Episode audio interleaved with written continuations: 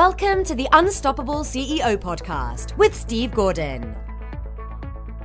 Welcome to the Unstoppable CEO podcast. I'm your host, Steve Gordon, and in today's episode, we're talking with Russ Perry.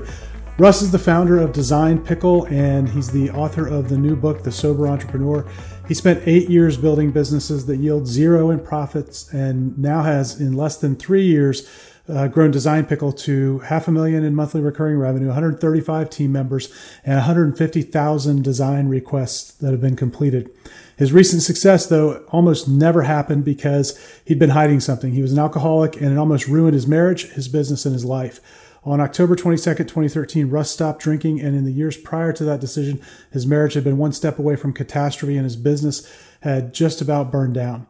So uh, quitting alcohol was really the catalyst that he needed to come back from the edge of disaster, both personally and professionally. Really excited to welcome Russ Perry here. Well, Russ, welcome. Uh, looking forward to talking with you today. Awesome, Steve. Thank you so much for having me. Hey, let's start by um, giving everybody a little bit of context. They got they got some idea of of who you are and where you're coming from in the in the bio, but if you can just give everybody some context for what got you to this point in your career. Uh, I mean, I mean, how much time do you have? Uh, I, you know, for me, I've always been driven to create, and I think that has been something that has been inside me for a long time.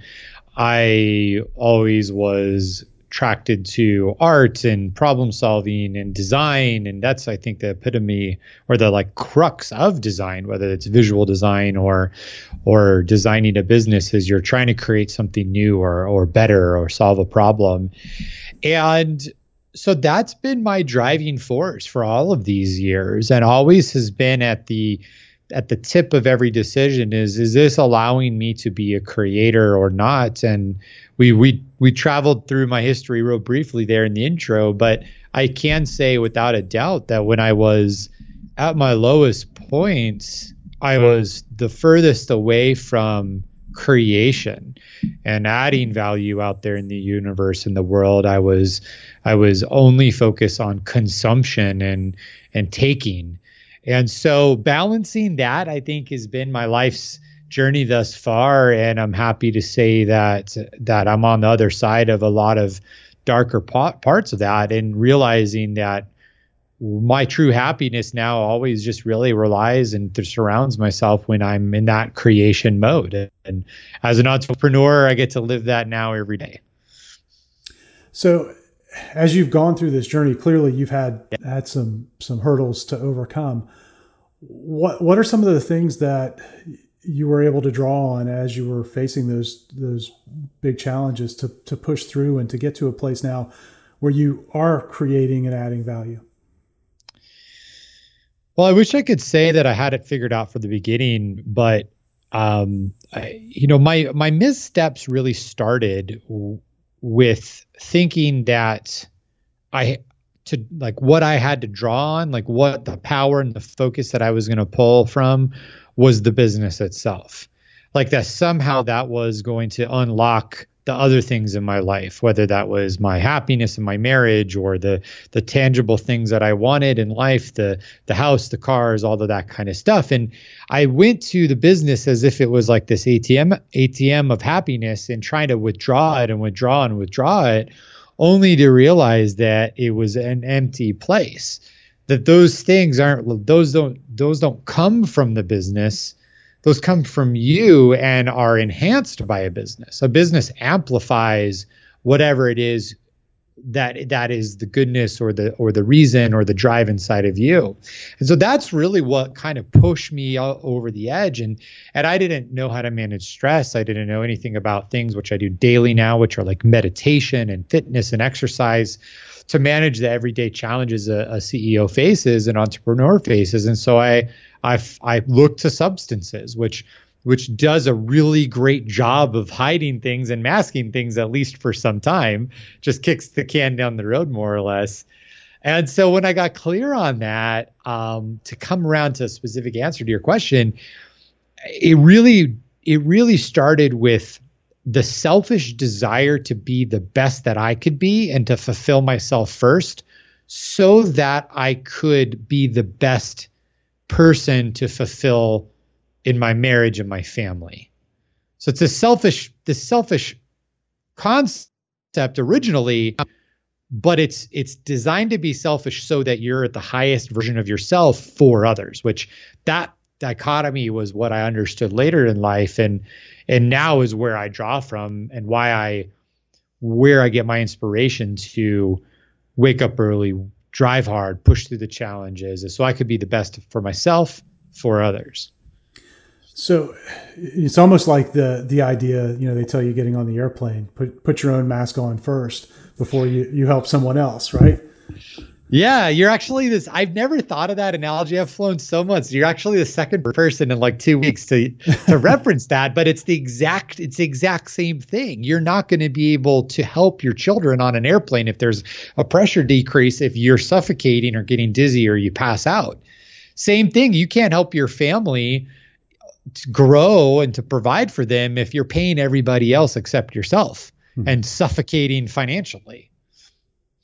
Well, and uh, I think with all the pressures, particularly the pressures around starting a business, you know, once once it's up and running and there's kind of consistent cash flow, yeah, there are still lots and lots of challenges, but it's to me, it's those early days when you know money's really pretty tight and and it's very tempting not to pay yourself to put yourself in in in danger in other ways that the the pressure I think can be so intense that that it just sends you in these other places. Um, it sounds like you found some better ways to to cope with that now. What are you doing now? You mentioned meditation and a few other things. What what are the key things you're doing now that are helping you deal with that? Because you're in a high growth business right now. We are, well, let me talk about business first because I could talk about meditation and wellness and all of that stuff. The one thing that I highly recommend, if that's you, if you're in that position and you're in the high, like the early days and things are tough, is you just need to charge more money. like you just need to bill more. And, and, and if you believe in yourself, if what you're doing is truly valuable, you can afford to double or triple your rates and that has a duality effect. It increases your confidence and it also increases your cash flow and what you take home, which allows you to do other things like invest in advertising, invest in a new gym for yourself, take your wife out on a nicer date because you've been on the cheap dates and now you want to go to the, the ocean club or whatever.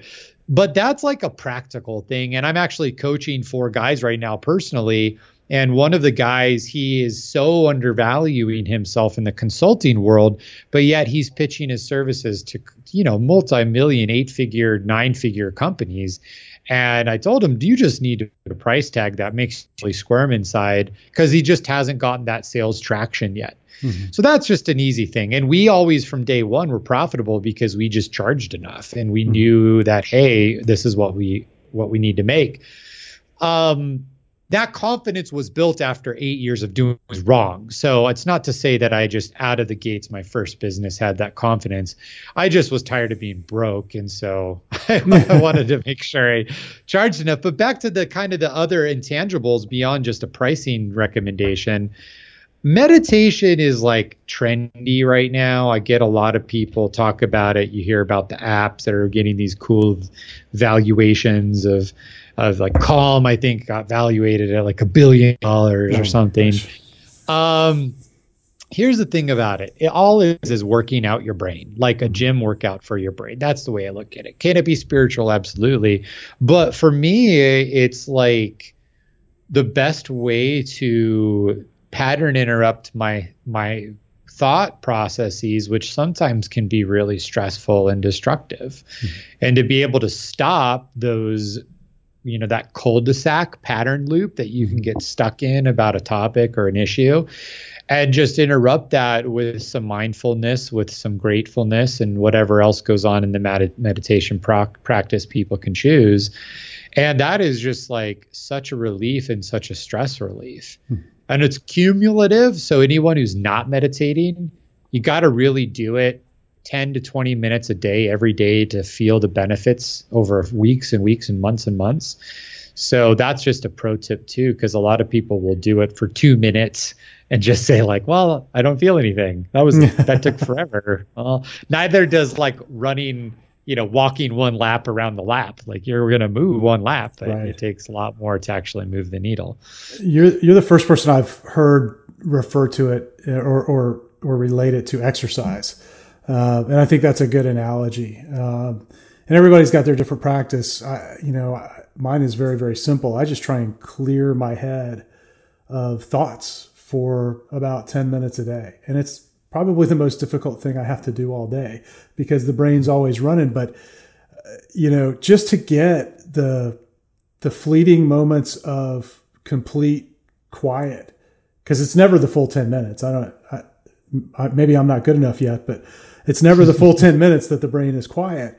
Uh, but it's for moments throughout. But when you get to that point and have that peace, um, it, it, really is, I think, restorative.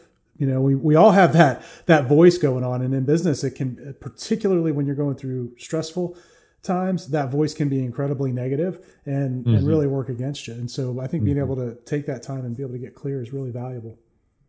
It's valuable, and it is so. It's like it leverages you to have so much more clarity through the rest of the day that it's just it's an exponential gain on investment from a time standpoint. And I, I'm a practical guy. I studied engineering for a year. Didn't didn't go down that path, but I like science. I like technology. I like facts. I like figures. And so for me, I'm like, rationalizing the time investment of meditation. I'm able to come out of meditation and be hyper focused for 90 minutes, maybe two hours, so much more so that if I stopped my day at that point, I could I could literally be like done for the day. But it's only 10 o'clock. And that's that's what people don't realize is it's not just this like do, don't get me wrong, it's totally helps with stress totally helps with like you want to punch someone in the head or something's frustrating you you can do it. But it's like uh, it's like a it's like warming up your mind for then what can be the most productive hour and a half two hours of your day. And if you don't pause and to create that gap in that space then what do you do? You wake up you get hit with the day's stuff everyone needs stuff from you and before you know it it's 10 o'clock at night and you feel like you've gotten nothing done. Yeah Absolutely. Well, um, we've got a lot more to cover. We're going to be back in just a minute with more from Russ Perry. Hi, this is Steve. I hope you're enjoying this interview. We've got more to come in a minute, but what I'd love for you to do right now is rate this podcast. Leave us a review, rate us on iTunes. It'll really help others discover the podcast and help us help other CEOs, other business leaders become unstoppable. So if you go to unstoppableceo.net forward slash iTunes, you can find instructions there and links that will take you right to where you need to go to review the podcast. Thanks so much. Now back to the interview. Welcome back to the Unstoppable CEO podcast. This is Steve Gordon, and I'm talking today with Russ Perry. And Russ is the author of the new book, The Sober Entrepreneur. And uh, Russ, thank you for sharing everything you did in the first segment of the interview. Um, I think excellent advice. Number one about raising fees, and and, and two about fi- finding some some calm and some some uh, peace throughout your day. Uh, I'd like to talk a little bit about the book and uh, and and really kind of understand why you wrote it and, and who who you think it's it's best for. Well, this the the book itself started actually as a really personal project, stemming from a similar autobiographical slash biographical project my grandmother did. Uh, she's been passed for some time now, but she did a whole book on our genealogy. She was a daughter of German immigrants, tracking that from before Arizona, where I live, was a state, and all the way through um, present well at the time present day when i when i had my first daughter my i was married to my wife. We didn't have our our kids yet with me and my wife. And i was reading this tale this book and so enthralled. And it occurred to me because i hadn't stopped drinking. I was i was still drinking at the time that all the men in this book didn't necessarily have the most glamorous or flattering portrayals from my grandma. She was a pretty hard, straightforward lady, as you can imagine the daughter of German immigrants would be. And she just said it, told it how it was their addictions, their shortcomings, their challenges, their gambling debts, and all the way up to, to cousins and uncles I knew. And and so it made me stop and think like what would someone write about me right now if I was to pass away? What would my story be? And I was not happy with that. And in fact, a lot of the things that could have been written were around the challenges that I had had around drinking. And so then and there, I decided to change my family tree. It's the it's the catch line of the book, the subtitle. But I decided that look, I'm going to live a different life where alcohol and substances and addiction is talked about, wasn't in my life, and it's it's eliminated to the best of my ability. I'm not going to avoid everything possible. I'm not worried about drinking anymore, but there's realities where I can get addicted to something else, maybe a little more abstract. But I wrote this book to to change the tide of the stories and have an asset for my own kids. I have three daughters now. To, to to to share my struggles and and the journey so that if someone else is out there in that same boat they they can they can realize that look addiction and the challenges that go along with it aren't just reserved for the homeless guy under the bridge. That there are high functioning entrepreneurs, married people who struggle just the same. So that's where it started. And then it's really leveraged beyond that into a teaching tool and now a whole platform where I really want to open up this conversation because we're all addicted to something. And the proof of this, because uh, you could say, well, Russ, I'm not that addicted. If you're an entrepreneur, you're addicted because you're addicted to your business of and the idea that you have. Like Steve, right now you're addicted to this podcast because you mm. believe it can help people and teach people and educate people. And so there is that addictive nature inside of all of us. And this book is to share what happens when that goes too far, but then also how to wrangle that and provide a really practical toolkit and framework to manage that and turn that energy from negative habits into positive. Yeah, I think anytime you're creating something, you can become susceptible to that, to taking it to the extreme, uh, particularly when you're trying to create a business because it's so closely tied to, you know, the, how you're going to eat tomorrow. You know, it's it's our livelihood. So it's both creation and and it, has got this other kind of visceral quality to it, where it's it's putting food on the table for you, you know, for you and your family. And it it's I think it's very easy to become obsessed with you know focus on that and uh, and and to the exclusion of other things in life. Um, and I, I'm sure you know a lot of other entrepreneurs. I know I know quite a few who who struggle with different forms of addiction. I don't. I, I think maybe it's something that's not talked about that much uh, within um, our circles, but but it's there. It's certainly there it's there and it's and again it takes all shapes and sizes. I mean there could be people who are addicted to social media simply and and putting out this image and this brand that's not accurate and they're actually hiding or masking things. I mean that when i was in the lowest point of my addiction i literally was living this dual life and hiding what was reality and pretending to be someone i wasn't and, and on in so many different levels and that's what so many people do on social media. they hide who they are, they pretend they're someone else, they create this false reality.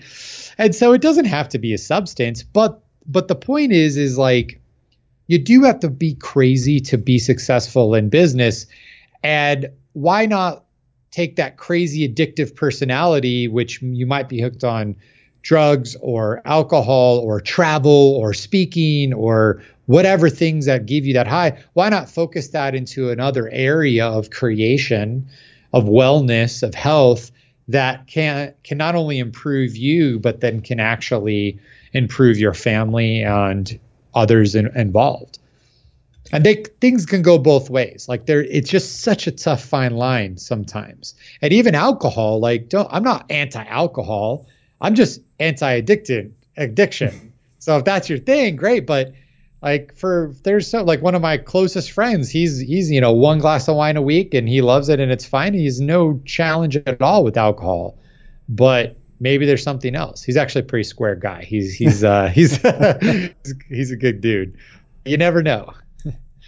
So, I mean, I, just in, in thinking about you know you putting this book together, I understand you had some personal motivation to do it, but it had to take a tremendous amount of courage to write about this and then put it out in public. I mean, I, I've written a business book, and that took some courage to put some ideas out into the world. But this is that wasn't personal at all. This is very personal. Um, I mean, talk a little bit about what it took to do that. I, I can't imagine the courage that it would take. So let me preface this answer with the fact that I used to be the guy that was uncomfortable sending my restaurant order back if it was completely wrong. Like I would I like didn't want to inconvenience the person who was serving me until until I finally developed this courage. And a big a, a big credit goes out to a program that actually I'm a certified trainer in. It's called Wake Up Warrior. It's a men's program. It's a leadership program. Uh, those are the four men I mentioned. I'm coaching. I'm coaching them under that umbrella. And what what one of the core tenets of this program is that you just you just tell the truth. You're completely and radically honest on all accounts. And I don't have enough time to go into the intricacies of this. It's so simple, but it's so powerful. And I knew the ultimate truth bomb that I could drop was writing a book about what I did.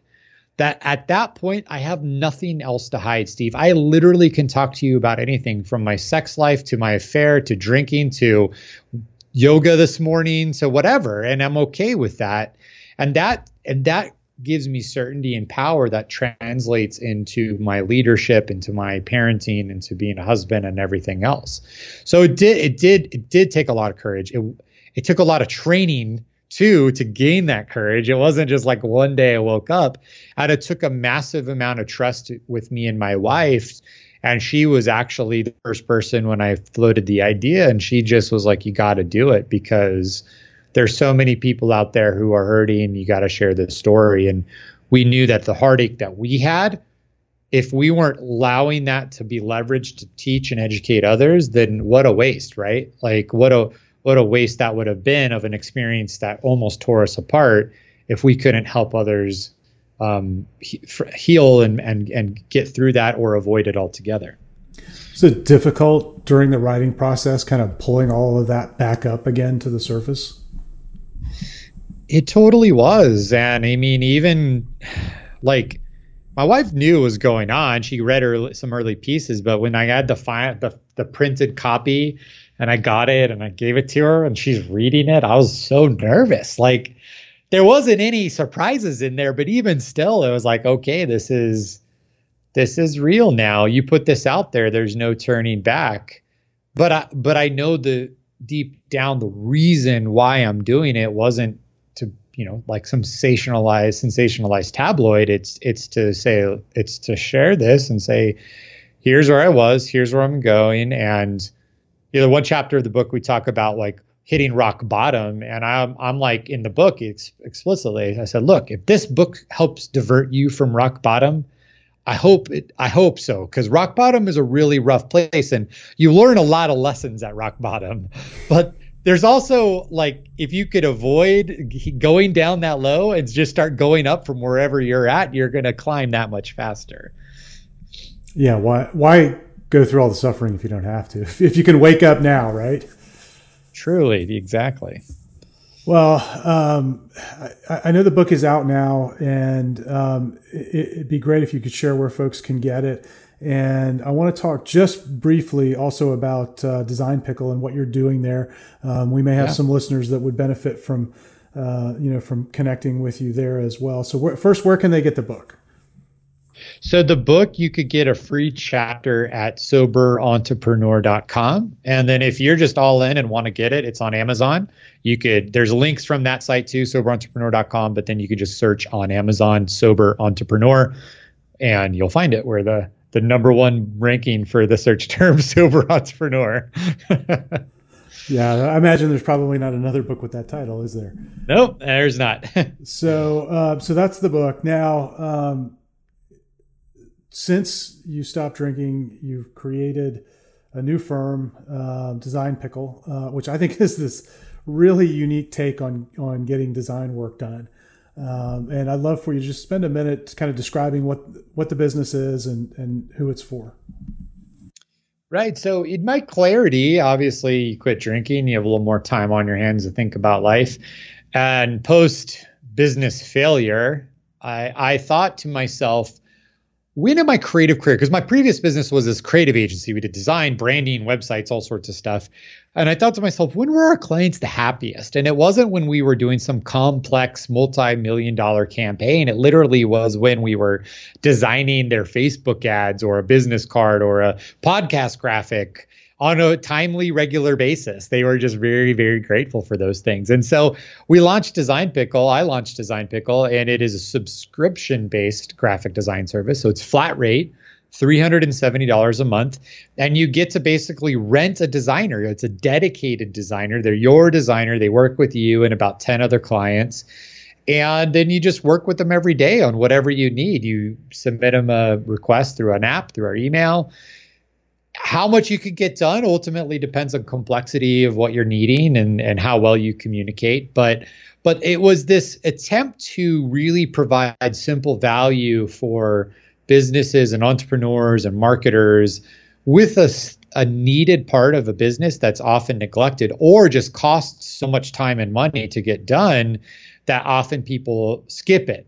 Well i'm not going to do this design this presentation because i'm going to have to meet with the designer and see if they're available and then i get billed by the hour and then there's revisions or i try to do it myself and i'm four hours into canva more uh, so we're trying to provide that dedicated resource without that full-time salary or even a part-time salary commitment mm-hmm.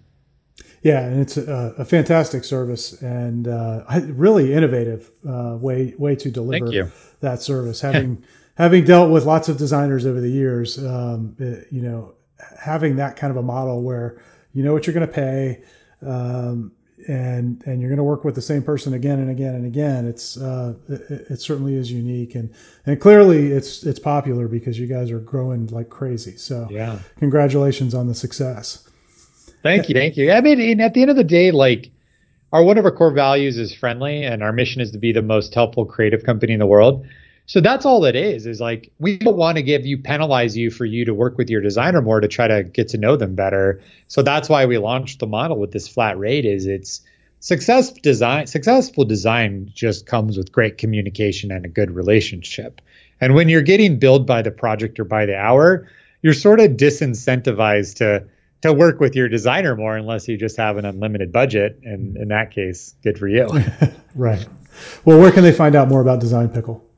So Design Pickle, you could just jump on designpickle.com. Tons of information. Um, you know, not to get too p- pitchy, but we have a, a no risk 14 day trial. So you could sign up, uh, pay for your first month, but the first two weeks of that, if you're just you just meet your designer, try it out. If you like it, great. If not, you get a full refund.